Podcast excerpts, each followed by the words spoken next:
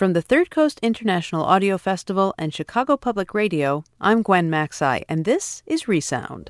You're about to hear an experiment in communication. Resound is a remix of music, documentaries, found sound, sound bites, and audio oddities we find all over the world.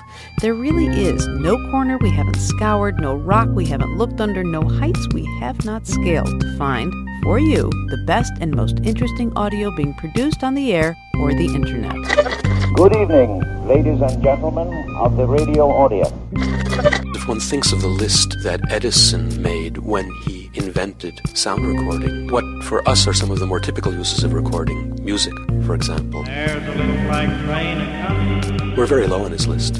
And towards the top of his list was the preservation of the voice of those who will be dead.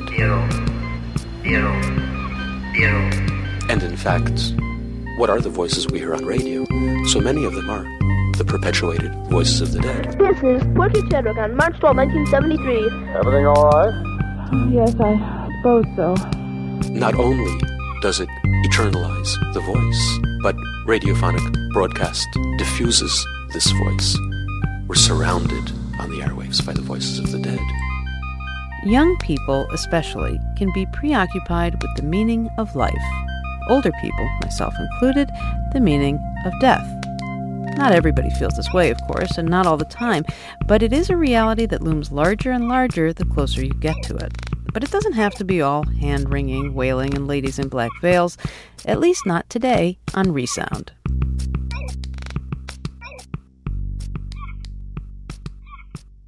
A year and a half after Nora Harrington's father died, at the age of 53, she was still trying to sort through her feelings about mortality.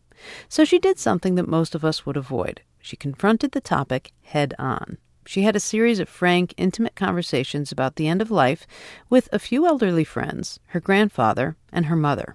Her story is called Little Black Train. We have to be mindful of the fact that we are all going to experience death. It's going to come. The only thing I'd like to do is get out now that I'm able and enjoy life with my grandkids and my children. Well, I think if you believe in hereafter, it's an easier process to get old and die because you have a future, your spiritual future. I wish I could just stop the clock. Stop the clock. There's a little black train a coming, coming down the track. You gotta ride that little black train, but it ain't gonna bring you back. My name is Jerry Harrington, and I am the mother of Nora Harrington and Addie Harrington, and the widow of Dennis Harrington, who died 17 months ago at the age of 53. Now sit comfortably, however you want. What has been the purpose of Dad's death in your life? How can you say a purpose? The purpose of a death? For the past year, I've been trying to find a way to talk about death. My father died two years ago, and I watched how death came into his life in a really sudden and urgent way. And um, it was weird because he died of cancer and pretty much knew he was going to die 11 months before he did. But I remember when death was really close, maybe four days away. He was sitting in our living room, and we were talking about death for the first time, and it felt like the most unimaginably foreign thing. I wanted to familiarize myself with death. I didn't want my death to be such a crash course like it seemed to have been for my dad. So I talked to people in their 70s and 80s I also interviewed my mom, and we just talked about death. Get ready for your Savior and fix your business right. You've got to ride that little black train to make this final ride. You silk and barroom ladies dressed in your whirly pride. You've got to ride that little black train, it's coming in tonight.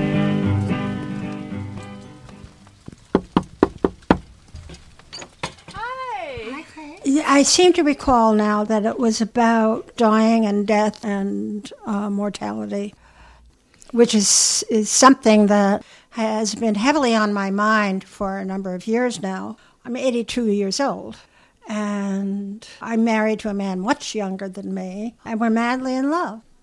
What can I tell you? but this is my tea cozy. Oh, that's really creative. So if you want to help yourself to whatever you might be interested in. I met Daphne at an elder discussion group in Amherst, Massachusetts. Immediately after I presented my project to the group, she came up to me and told me she wanted to talk with me. I have two rooms that I rent upstairs. So he came here in 1985 to live. He only lived here six months. And between 1985 and 1993, 94, he would come by with a red carnation on Valentine's Day, send me a card. I'd come home and I'd find a bottle of wine on the doorstep, things like that, that whole 10 years. And I never thought anything about it. Well, he was a Grateful Dead fan. And when Jerry Garcia died, he was heartbroken. I wrote him a note. I said, I understand that Jerry Garcia died. If you want to talk about it, come on over and have dinner with me and we'll talk. And we set it up. And after dinner, we sat on the couch together talking about these things. He, had written a poem on hearing about Jerry's death, and he read that poem to me. And one thing and another we were talking about, and suddenly he leaned over and kissed me. I was so, so amazed and surprised. I didn't know what to think. It was the sweetest kiss I'd ever had in my life. what can I tell you? And before you know it, he asked me to marry him.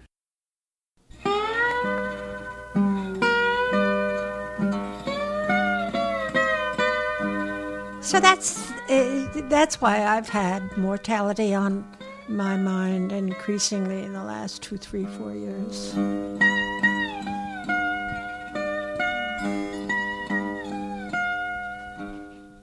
Who's the who's the pastel drawing of? Between the windows of the living room is uh, my husband in his Grateful Dead days, following the Grateful Dead all over the landscape. my biggest fear is passing away and leaving him. And my biggest fear is that he'll be so heartbroken. I don't want to leave him. I'm having the best years of my life right now. But the actuarial statistics say that I will because he's only 50, 51 years old.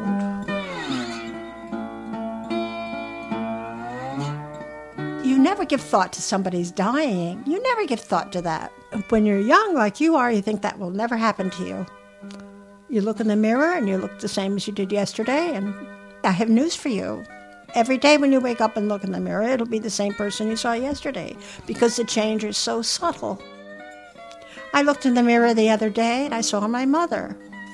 Just her eyes, her shape of her face. So, my advice to you as a young person if there's anybody you love, family or friends, for God's sake, say what's on your mind. Daphne cried a lot in this interview. I asked her if the topic was too difficult to talk about. I don't know what in the world ever possessed you to choose this as a topic for your paper, but. Throughout the project, people asked me if I was getting depressed by it, but I wasn't. I was fascinated by the subject of death, not disturbed by it. In fact, the interview with my mom lasted for five hours. I sat there at our kitchen table pulling out every detail of her history with death because I'd heard the stories before, but never in the same way as she told them to me during that interview. So, can I tell you my history of this stuff? Please.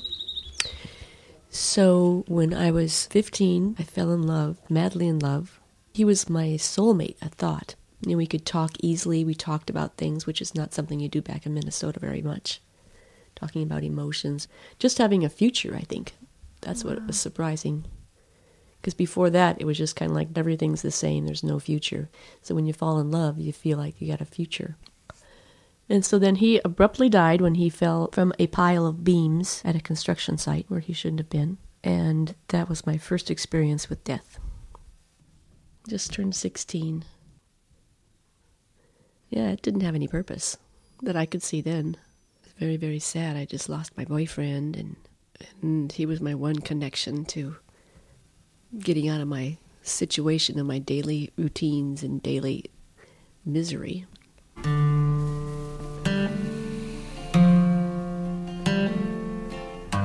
After Richard died, I had a terrible depression, and I was really looking at death. I was really thinking about collecting enough pills to kill myself. It's just frankly, that's the truth.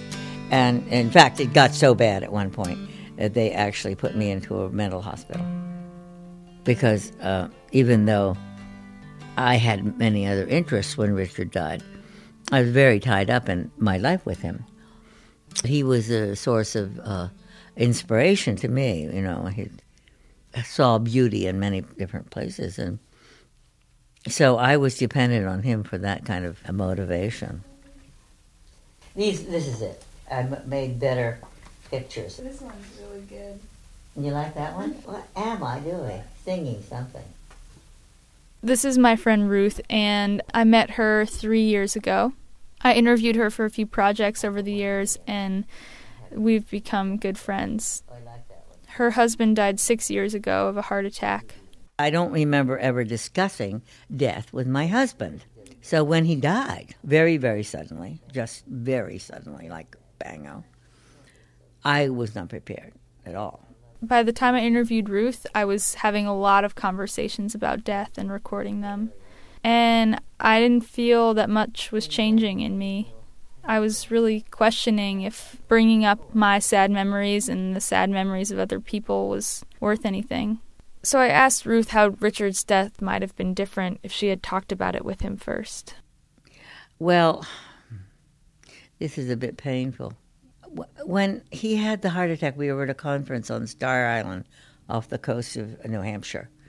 And we were we're in the middle of our morning workshops and my brother-in-law came and said to me in my workshop, Richard is having some problems. You have to come. So I quickly rushed out. And there he was in the lobby, stretched out on a couch. And he said, It really hurts a lot, and I'm really scared. Well, I sat down and I said, Well, I'm right here, and I'm going to stay with you. And then they realized, the doctor realized it was beyond his control, and he had to call the Coast Guard, and, and it's an hour to shore and the whole thing and they wouldn't let me sit with him. So I really didn't. It's a very painful day, and I don't I don't want to talk about it too much. But he was scared, and I think that's an unfortunate thing. I don't know what he was scared of uh, exactly. He didn't say, but I guess he was scared of dying. If I'd talked with him beforehand, I think I at least I could have said what I believe about something about life after death, and that this is what the Christian faith is about, in part. He was never quite sure that he believed all that stuff. This, I love this picture. This wasn't taken at the birthday. This is earlier with me and my little Benjamin is singing Happy Birthday. when another person dies, life does go on and can take a whole new form, which mine has done. In dealing with your own death, it's probably, I've got a, just a queasy feeling right in my stomach, just as I said it dealing with your own death, you probably need to talk about it. Still a great mystery. How are you doing? I told her that I was feeling sad that I had brought her to a place where she had a queasy feeling in her stomach. Well, don't. That's. Yeah, don't feel that way. I mean, you're helping people to face something that they don't want to face, and you're facing it yourself. And eh, who's to say? I mean, I think probably it's a good thing, but not pleasant. This was actually one of the hardest interviews, but she assured me again a few months later that our conversation was important for her and for me.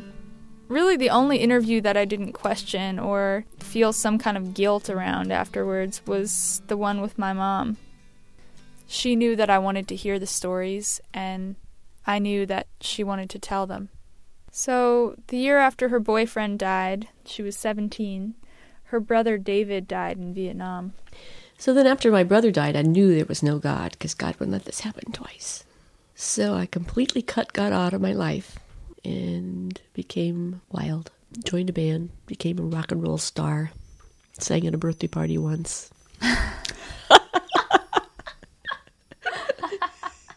After John died, I still, you know, felt things, but they were all sad things. But after David died, it was more like, this is it. I'm putting up walls. that was my own survival mode because I couldn't be any sadder. So then that was the summertime. And sometimes there was always parties out in the fields, keggers. So I went to a lot of keggers. and I ended up getting pregnant. And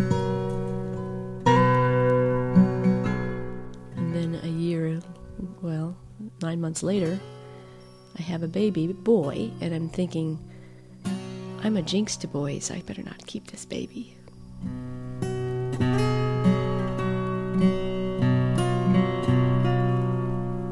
Before she gave the baby up for adoption, she named it John David, after the previous two deaths. John was her boyfriend, and David was her brother. It was really strange to hear my mom talk about a time in her life without God.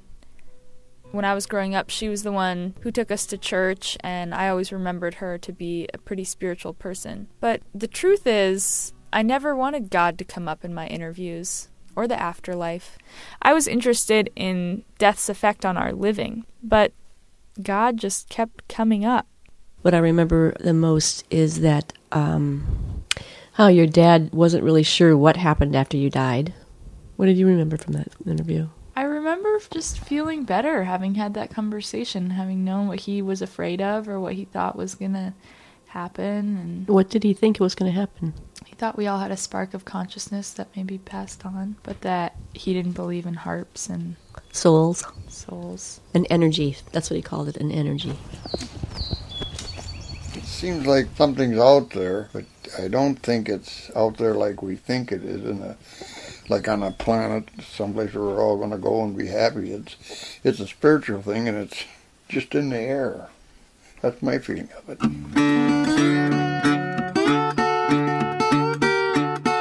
My name is George Michael, born in 1927.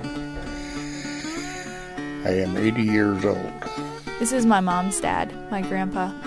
He lives in Iowa. Yeah, yeah, people say it's so wonderful to go to heaven, but they're so afraid to go. I don't quite understand that. when you get my age, you don't really expect any great thing to happen to you. You know, you just figure that one of these days is going to be your last day.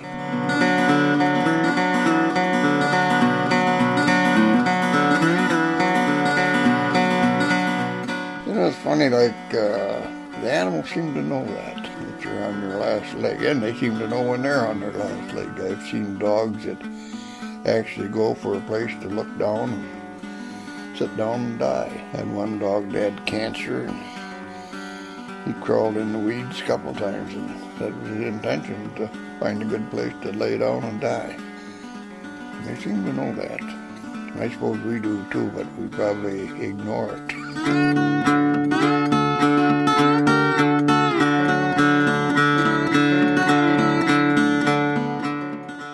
I knew he probably wasn't going to answer it, I decided to ask him concretely how he had learned to accept death. Well, I I don't know how to explain that. I just know that it's something that's going to happen, and I'll have to leave you people. I hate to leave you. I won't see you grow up anymore, but uh, it's you just accept it because, you know it's uh, invulnerable. Religion is a very important part of it. To me, it is, and I hope that never changes. But I do remember when I was young, my dog died. And I just couldn't accept that dog dying. I couldn't understand why he had to go. I was close to that dog when I was a child. And then my father died, and my mother died of cancer. But uh, you knew they were on their way out, so you accepted it. But the dog, I didn't know he was going to die. and my son, too, was a hard one to accept.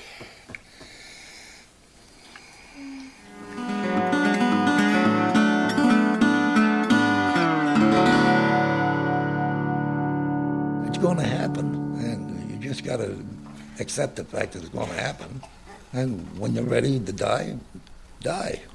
Oh, Hello, Pad. Going down to lunch? Yeah, I'm going down pretty soon. Yeah. Pretty Okay, my name is Arthur Lumbrigan. I was born in St. John's, Newfoundland, Canada. I lived in a nursing home up in Northampton. I had a two bedroom, and this old gentleman was in the room next to me.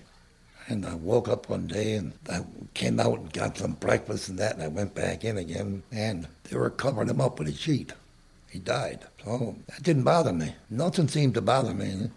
So he brought another old guy in there. And his wife used to come in every day and talk to him. So I got to know him and got to know her. And about two days later, he died. So they took him away and they brought in another guy. He only lasted a day and he died.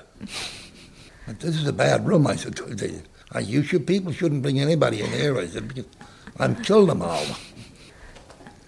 Arthur Lumbergan. I interviewed him in a sunny room at the Holyoke Geriatric Center. And I remember that as the nurse led me down toward it, I tried to look comfortable. Every 10 feet or so, we would pass another resident, and none of them altered their faces as I went by, but all of them just followed me with their eyes. Hello, Leona. Hi. How'd you know me? How do I know you? Yeah. I know you a long time, Leona. Yeah. I don't want to die in here. I don't want to die in a nursing home. I wouldn't let my wife go in a nursing home, and I don't want to die in a nursing home. No, I can't leave this home unless somebody comes here and signs me out.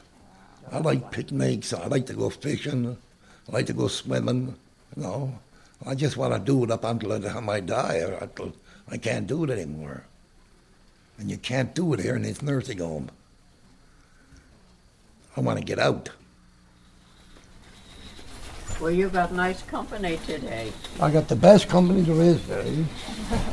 You know, one thing you said earlier that I thought was really interesting was that you've never really let your own death bother you very much. I don't see any reason to be afraid of it. I can't stop it. It's going to come. And you leave a legacy. On my wife's headstone, her name is there, and her birthday and her date. Then my name is there, my birthday. Down below is, they loved all their lives. And we have.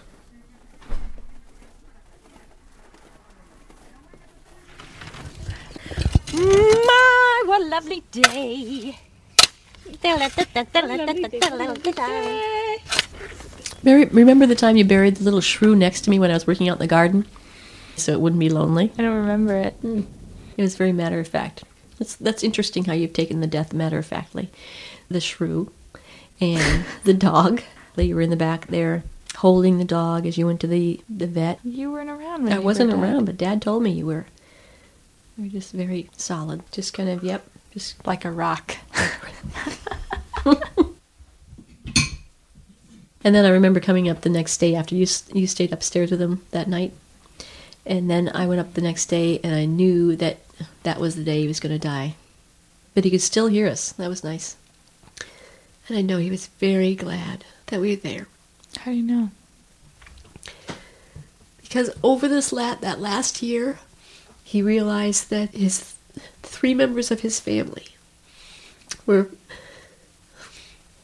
all that really mattered. That was his real life. How did you know he felt that way? It was um, the peace that he felt with it. I think you could see peace When he was dying? or the last last week or last few days. Yeah, Wow. I didn't see peace you saw chaos and resistance. and resistance. Isn't that weird? I saw chaos, but I also saw peace there too. I saw a certain ambiguity, acceptance. I remember saying, We're sad you're leaving, Dad. He was in his chaotic, you know, out of head space, and he said, Well, life is short, Nora. That's all he said.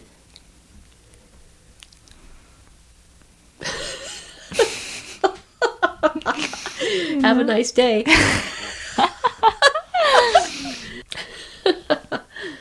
So, Mom, after having lived this long, what do you still not know about mortality and dying? Everything. Really? Yeah. What do I know about it? that it happens to everyone. That's what I know about it. And that it's something that involves more than just that person. Mom, will you tell me what we're doing today? Yes. We have come all the way out from Bainbridge to take your dad's ashes to the beach and spread them there, hopefully to go out to the ocean. Meanwhile, this last year and a half, he's been sitting in the fireplace upstairs. There's no other ashes in there, just his ashes. And um, I think it's going to be a little difficult, even though it's been a year and a half. I also want to comment that he's very heavy and very grainy. I don't know if death will be less surprising because I've had all these conversations about it. I don't know if it will feel as foreign as it did when my dad died. How could I know? To me now, death is not an event to make less surprising or to avoid or to understand or to put a purpose to. It's a conversation to keep having. It's a conversation that began four days before he died and keeps going now. And it's one that I hope to keep having. This is where we went camping? All the time. At the very end down here. Okay, girls.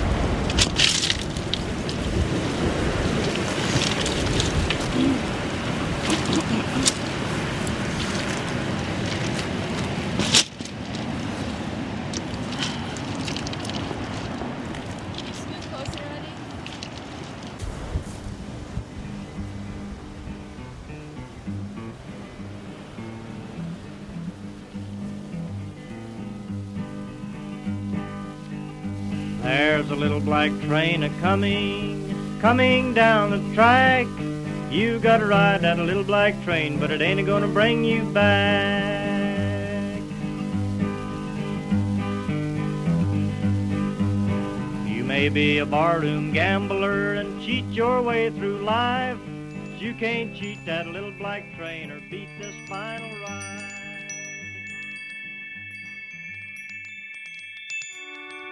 Little Black Train was produced by Nora Harrington as part of her senior thesis at Hampshire College. And while she does say at the very end of the piece that death is something to continue talking about, she also admitted in an interview with us that she really hasn't been able to do that because it's just such a hard subject to bring up. To read an interview with Nora and to find a link to her senior paper on documentary radio, visit thirdcoastfestival.org. All of you listening to the instructions on this record are now going to hold a seance. Make certain that before you begin, you have certain ideal conditions. For one thing, have the room dimly lit. Four or more of you should now sit evenly distributed around a table. Now we move beyond death to life after death, to ghosts, in a graveyard, and a young producer determined to find some. While in New Orleans, Katie Mingle poked around a pauper's graveyard, even spent a night there, hoping for some kind of paranormal encounter. Instead, she befriended some gravediggers and learned a few truths about life and death in the Big Easy. Here's The Dead Can't Do You Nothin'. I've never seen a ghost. I'm one of those people that doesn't have a single one of my own ghost stories. A friend once told me, You aren't open enough psychically for seeing ghosts. What can I do? I asked, to be more open. Spend more time near them, was her answer. I'm sitting in Holt Cemetery. It is uh, August 1st. It's the middle of the day. My friend Casey told me I should come here to the Paupers Graveyard in Mid City, New Orleans. He told me how it was beautiful and that the markers were mostly handmade. He told me the graves are so shallow you can find bones sticking up from the ground. Here's a gravestone that I like. It has it has a candy cane in the ground and the gravestone is made out of one of those things that keeps your tires from rolling forward in the parking lot. And then it says RIP. So now, now I'm I'm approaching the one that everyone notices, the one that you can't help but notice. It's covered in chicken wire and various pieces of metal grates and uh, there's like part of a bed frame. There's a, a wicker chair, stuffed animals, a ceramic owl. There's an empty red bucket. Um, it looks like a fort that you would build out of like all the stuff in the garage. And actually, somebody just got here, which is totally weird because no one ever seems to come here. A family has just pulled up in a little red car. I watch two little boys jump out and run down the road toward a grave. I can hear them shouting, It's that one! No, no, it's that one! I watch them for a little while, and finally I muster the courage to go and talk to them. I miss you, Daddy. Me too.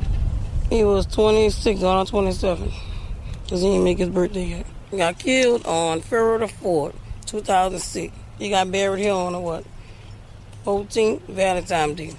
They're visiting her son's grave, the kid's father. I ask the older kid, the eight year old, what he remembers about his dad. His grandmother is urging him on, but he's nervous and his voice shakes. Um, it was, used to go any um any place. Used to go hang out anywhere. What did your daddy teach you? His teacher, he teaches. Not to be disrespectful. Obey. The grandmother gestures toward my microphone. She tells him to tell his dad he loves him and misses him. I love him, but But what? Ain't your boy in love. I know. What you want to say? Your daddy might can hear you, boy. Talk. Ain't no but in love, his grandmother tells him, but the boy doesn't seem convinced. And secretly, I want to pull this little round faced boy away from his grandmother for a minute. But what, I want to ask him and let him tell me everything. y están esperando que a la medianoche el muerto salga y haga algo ahí con ellos. Ellos piensan que Today, I'm here with Antonio. We both work here now doing post Katrina construction. He's telling me about the Day of the Dead in Mexico. In New Orleans, they also celebrate the Day of the Dead, but it's called All Saints' Day. The idea is the same though. The family gathers around the grave to clean up and redecorate, to talk about their dead and remember. Sometimes they prepare a picnic, and they even set a place for the deceased. toda la noche, todo el día. My friend Antonio grew up in a rural area outside of Mexico City. In the neighborhood where he grew up, if someone died, the men in the neighborhood had to bury the body in the family plot eight feet down. This is how it's done in New Orleans, too. All the family goes in one plot. But here, the graves are a shallow two feet, or the dead are buried in above ground tombs. Two feet, that's all you get before you hit water. In New Orleans, the dead are close. They are very close.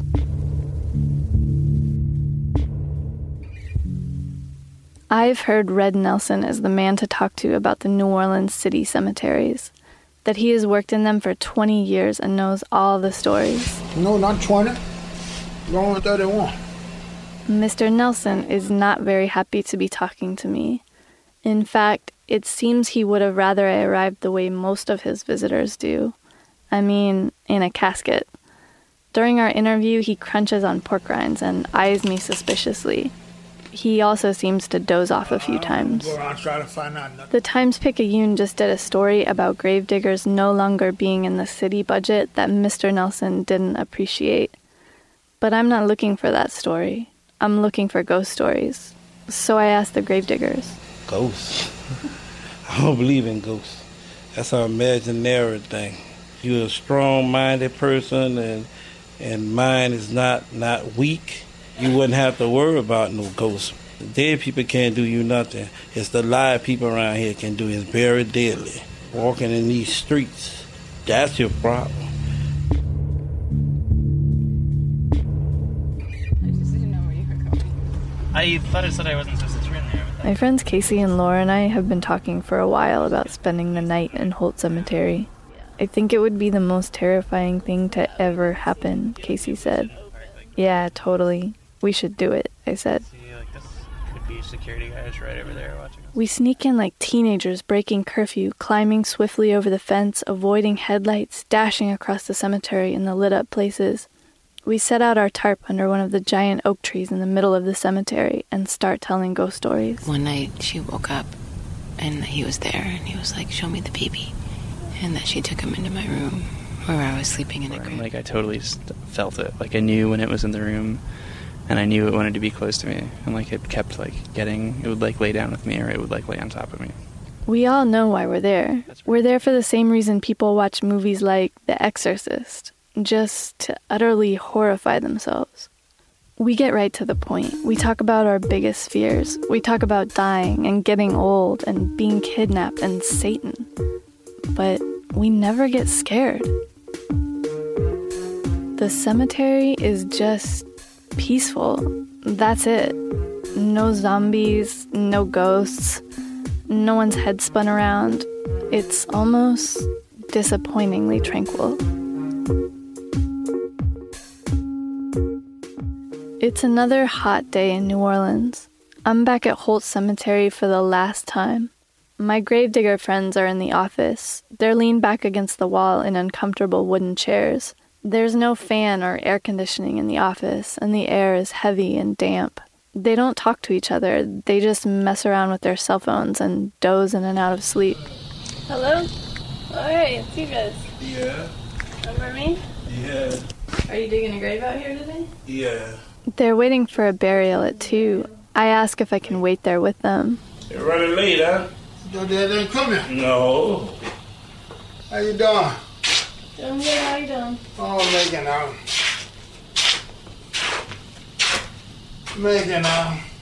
Two to one, they gonna climb back there. after That boy got killed. I don't like to be around there when somebody got killed. How old was he, do you know? Boy be about 19. Finally, the first car arrives. The gravediggers walk across the cemetery to the grave they have already dug.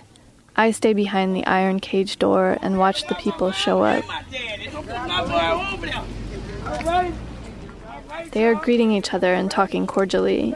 The funeral starts, and I stand back, near the hearse, which still has its engine running. I can hear the preacher bellowing a prayer. A woman is wailing with grief.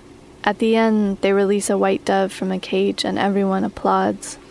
The whole thing is over within minutes, and all the people begin to walk back to their cars. I stay with the gravediggers. One of the gravediggers gestures toward the hole, which is full of muddy water.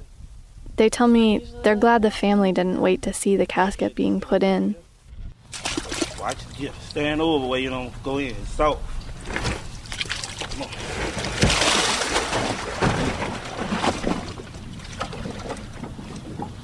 Now what I'm gonna do? Throw some that. I picture his young face under the lid of the casket. I picture him rocking back and forth in there. I picture him in a black suit and a white shirt, and I wonder if he is one of the boys from the recent string of shootings in New Orleans. The white dove is sitting in the tree above me, looking confused. I think about all of the people buried here, their untold stories, their unfinished lives, swallowed up in water. And suddenly, for the first time in Holt Cemetery, I feel afraid, haunted. I say goodbye to the gravediggers and to Mr. Nelson. I tell them I won't be back again, and they smile for the first time.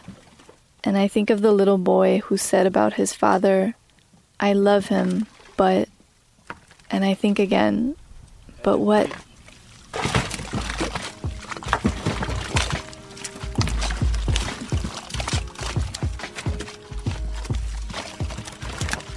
The Dead Can't Do You Nothin' was produced by Katie Mingle, winner of the 2007 Third Coast Festival Best New Artist Award.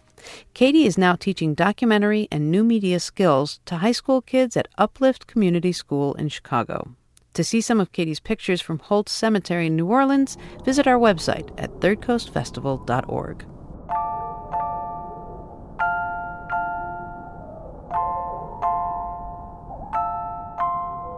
You're listening to Resound from the Third Coast International Audio Festival and Chicago Public Radio. I'm Gwen Macsai. Do you have something to say about the stories we air? Then we want to hear it. Write to us at resound at thirdcoastfestival.org. To Andrew, his mother was almost the whole world. A great ideal, a source of inspiration, and a fountain of approval. And she liked the radio. In her house, the radio was always playing. But the day she died, a strange thing happened. A coincidence. The radio stopped playing. Such a simple coincidence can mean a great deal to the imaginative and superstitious mind of a child.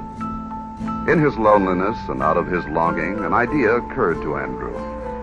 If he could fix his mother's radio, perhaps he could bring her back to life. What you doing? Fixing the radio? Gotta fix the volume control. I can hear it. I can even dance to it. It's on, it's on, you fixed it.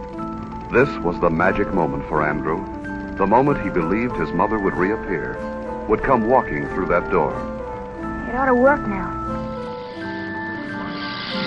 When someone dies, when someone is born, it's a little like the world stops turning for the people who are most closely affected. You can't help but think about the big questions Who are we? What's life about? Why are we here? These things were on the mind of producer Karen Michel when she moved to Pleasant Valley, New York, right after 9 11. She wanted to find out what was really important to people at this very critical time. So she devised three very short, very big questions that got to the heart of people's central beliefs. And then she started asking them. There were three parameters and three questions. I wanted to talk to people who lived within 30 miles of me, a normal driving distance to do much of anything from my home in, get this, Pleasant Valley, New York. I wanted to talk to a number of people at actual places, not just haphazardly roam the streets trolling for subjects. And I wanted to ask the same three short, big questions. What do you live for? What would you die for? And what would you kill for? What do I live for? Um, well, I live for love, the love of my family, my wife, my friends. I live for the discovery of beauty in art and in people. And I live for my own personal pursuit of truth. His answer was, to a large degree, mine too. Carl Van Brunt runs the Van Brunt Gallery on Main Street in Beacon, New York. Beacon is along the Hudson River, more than 20 miles south of me. Once called the hat making capital of the East, it's been in economic decline for decades until artists found a place and galleries, and then a big art museum came in, and Beacon is coming up again, big time. The mix both inside and outside the Van Brunt Gallery on a drizzly Saturday afternoon was of locals and art tourists up from New York City. What do I live for? To be a good mom, I'd say, and be a good wife. Yeah, that's what I would live for. Uh-huh. And what would you die for? I would die uh, to keep my integrity if I had to, really, yeah. And what would you kill for? There's no reason I would kill, really. There's no reason I'd kill. Took me a second, but I got it, yeah. There's no reason I would kill. I have breast cancer, and what I live for is to see my um, children actualize themselves. What would I die for? Given that I just faced that and realized I wouldn't die for my work, and I, I, I, I would not choose to die for anything. I cannot answer that question. The honest thing is, I would struggle and not die. I'm sorry. I'd barely begun the project, and the answers were already mighty heavy and thoughtful. Nature, friends, kids. Family came up a lot as reasons for living, dying, and killing. For a person to start funny and then get unfunny happened often too.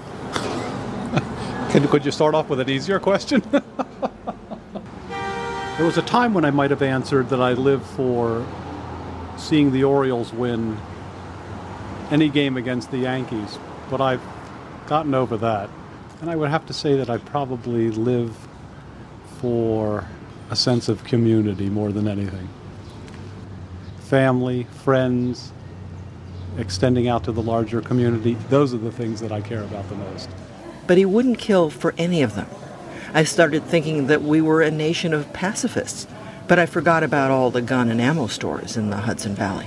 I'm a hunter, so I hunt deer, and uh, I feed the family with deer every November. So That's what I kill for. But Sometimes it's necessary to kill in order to live. One perpetuates the other. One don't exist without the other.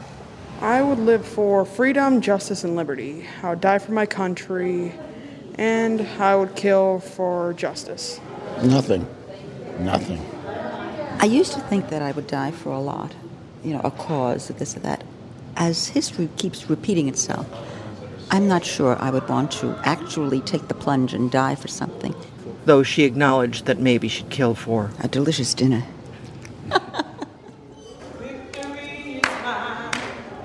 Victory is mine.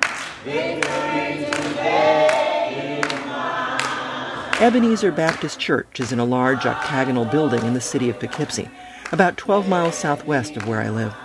At a Sunday service, there were about half again as many people up on stage as in the congregation. Though it was in the 90s outside and humid, the worshippers came dressed. Wide brimmed hats on many of the women, suits and ties for the men. The Reverend E. Clayton Wade is the pastor. She's a resident of Pleasant Valley. She's come here this morning. Reverend um, Wade introduced me from the pulpit. We'd met before services. He didn't want to give his answers to the questions. There's three questions that they're putting out to the to individuals. First of all, what are you willing to live for? What are you willing to die for? And what are you willing to kill for? Issues facing America. He told the congregants to talk with me after services in the vestibule. It was a noisy, crowded place to be, with everyone shaking hands and greeting and generally being happy to see each other. One mother said her son wanted to talk to me. He said he lived for his family, aunts, uncles, step siblings, and cousins included, would die for everybody in the world, and without a trace of irony, that he would kill for peace on earth.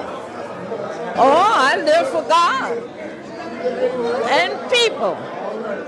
What would I die for? For my salvation. Yes, for my salvation. Yeah. What would you kill for? well, now that's a hard one. That's the hardest one of all. That's the hardest one of all. I would die for Jesus. Who would die for me too. What would you kill for? I'm not killing. no, thou shalt not kill, so I'm not going to kill. No way. Not at all. I live daily to serve God and to be a Christian and to work for Him and to treat my fellow man good and to forgive and I love everybody. I love everybody. Let me kiss you this morning.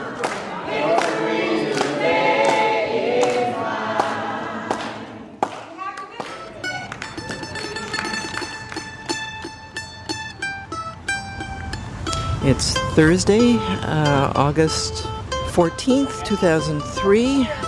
I'm at the uh, Poughkeepsie Farmers Market, uh, just across from Vassar College. It is 2 o'clock in the afternoon. How much is your corn? Corn is 4.25 a dozen, six for two and a quarter. It came out of the field about 11:30. Six for how much? Two and a quarter. These people live off of what they grow and make. It's the philosophy of the soil and the stove. Excuse me, I'm walking around asking people a few questions. May I talk with you? Yeah. What do you sell here?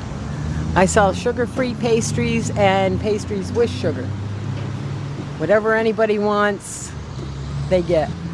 I have white bread, sugar-free, carrot cake that's sugar-free, zucchini that's sugar-free. She had gray hair pulled back, bangs, large bifocals. A good sized man with tinted glasses sat in a camp chair uh, next to her, facing slightly away from the baked goods, reading. What do you live for? What do I live for? Mainly to, to take care of my husband because he's so wonderful to me. He gives me everything I want, and he doesn't smoke and he doesn't drink. All he does is swear once in a while. He's very good to me. And what would you die for? I'd die to saving him. About what would you kill for? I'd kill for him too. This, for me, was real family. I'd been listening to people tell me that family was all that mattered to them. But other than listing who that meant, no one had yet been so succinct or somehow genuine as this woman. She and her husband had been together 27 years. And it's going to be the rest of our lives. I know that. It was instant love. We first seen each other, that was it. We both fell in love. The day I met him, I knew I was going to marry him. I was married three times before. He was married three times before. I was never going to get married again, but I knew he was he was the man meant for me. That's all. There's one person for each person in this world, and sometimes people meet them late in life, but I just didn't know enough to wait around. they met in a bar. We haven't drank in 20 years now, either one of us and we're happier, you know, taking care of each other. What should I sing, Mary? You want me to sing? Oh, you, you have a She nice told me voice. to sing far, far away. That's where I'm going. We are in Tri-Town Senior Center in the American Legion Hall on Degama Road in Pleasant Valley. You want me to sing a song? Yeah, please. What should I sing, Mary? Oh, that one you got your own words to. Oh, let me call you sweetheart? Yes. Let me call you sweetheart, said a boy to a girl as they danced so gaily, and her head was in a whirl. Let me have your address and your phone number too. When I reach the city, I will call on you. Hey, that's our own Annie. Oh, I live to be happy. Just be happy and healthy. And everything comes natural. What will I die for? I don't think I'll die for anything. I want to keep on living. How old are you? 85. I'll be 89 in a couple of months. And um, I, I'm living to get my own apartment. I don't know, just want to live. My next birthday is 90. Still want to live. What do I live for? Good question, really. I don't know, honest. I lost my wife two years ago, and I keep saying to myself, what do I live for? You're right. She used to say to me, I wish we died together. I said, oh, please, I'm not ready yet. she couldn't understand when I told her that. I'm not ready for that yet. Is there anything you'd kill for? No. No, I did that in the Army. I can't say that I enjoyed it. World War II? Yeah, I was a machine gunner. I went all through France, Germany, Austria. That's a long time ago, huh? Yeah, things you like to forget, you know. How old are you? 87. Don't I look it? We'll do this. This is going to be a long job. Oh, this is a big monkey. he needs a lot of air. The man sat by himself as the other seniors, all women, made decorations for a party the next day. A luau theme, they said. So I'm not sure why they were inflating a human-sized monkey holding a banana. But they were having a great time doing it. Umbrella on a rainy, rainy day. There was a party of another sort at the Millbrook Winery, 12 miles north of my home and about 20 north of the seniors. A group of what looked to be friends in their 20s, including a pair of identical twins, poured out of a minivan, ready to sample the award winning wines. Okay, you can ask. Okay. Three questions Three have been granted unto you. Thank you. Okay, what do you live for? Oh, God, those kind of questions, really? Hmm. Anybody? What do you live for? What do you live for? I don't know. I you live for sex. No, I'm just kidding. no, I'm just kidding. Well, no, It's forget honest. about it. It's, You uh-huh. live for, you know, to have That's a good not time with your friends. Okay, well, to we- make it through life, My you know, God, see my- what's gonna like bring to you, and enjoy while you're at it. Woohoo! Okay, what would you die for? What would I die for? Myself. I don't know. You would die for. I die for love. I die for love. Let her answer, man. What would you die for? Like really? Like there could be like something that's there and I would die for? Or an idea? I don't know, man. It's you know, it's a oh, that's like idea stuff. You know, it's all theory. You know, the things that you could die for. It's not really like you know you're gonna die for something that's I'm glad you're still here. Great. I don't know. How? What would you kill for? What would I kill for? Cornelius? I don't know. It would have to be like a spur of the moment thing, you know. You present with the situation right then and there. You know? three months now. So It's kind of hard to tell, Hi, I'm James. Gary. Hi, James. Nice to you, Gary. or something like that. Yes, that's going to be about 15. Scott will take you on a tour with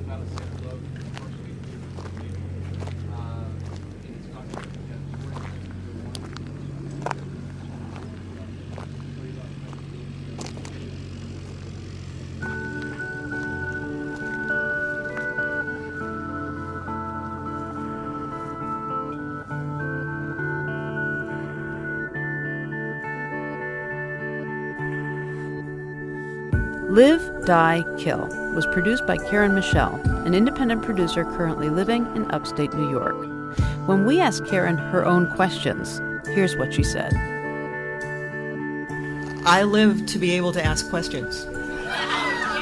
No, I'm serious. I, I, I realized very early in my life that when I was about four, that I was here to, uh, to pay attention, to observe. And then when I got older, I was like, well, what does that mean? And it evolved into finding really the right livelihood for me, which is uh, work that enables me to be nosy. I get to ask questions, and then, even more importantly, I get to tell other people what I found out. I would die if I felt that there was no more suffering in this world and my being here was, was done. There was nothing. I, I live really to every day not add to the suffering in the planet, to do one small thing if I can to make things better. So I would die if I felt that had been accomplished. So you're going to see me for a long, long time. Uh, and I kill nothing. If a mosquito lands on me, I, I kind of shush it away. I, I don't kill.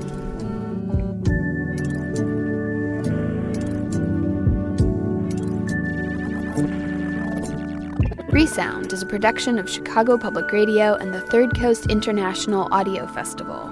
The program is hosted by Gwen Macsai, produced by Delaney Hall, and curated by Johanna Zorn and Julie Shapiro of the Third Coast Festival.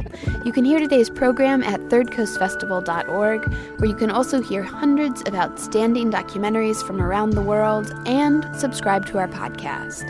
Lead support for the Third Coast Festival is provided by the Richard H. Driehaus Foundation, with additional funding from the National Endowment for the Arts, American Airlines, and Chicago's Navy Pier.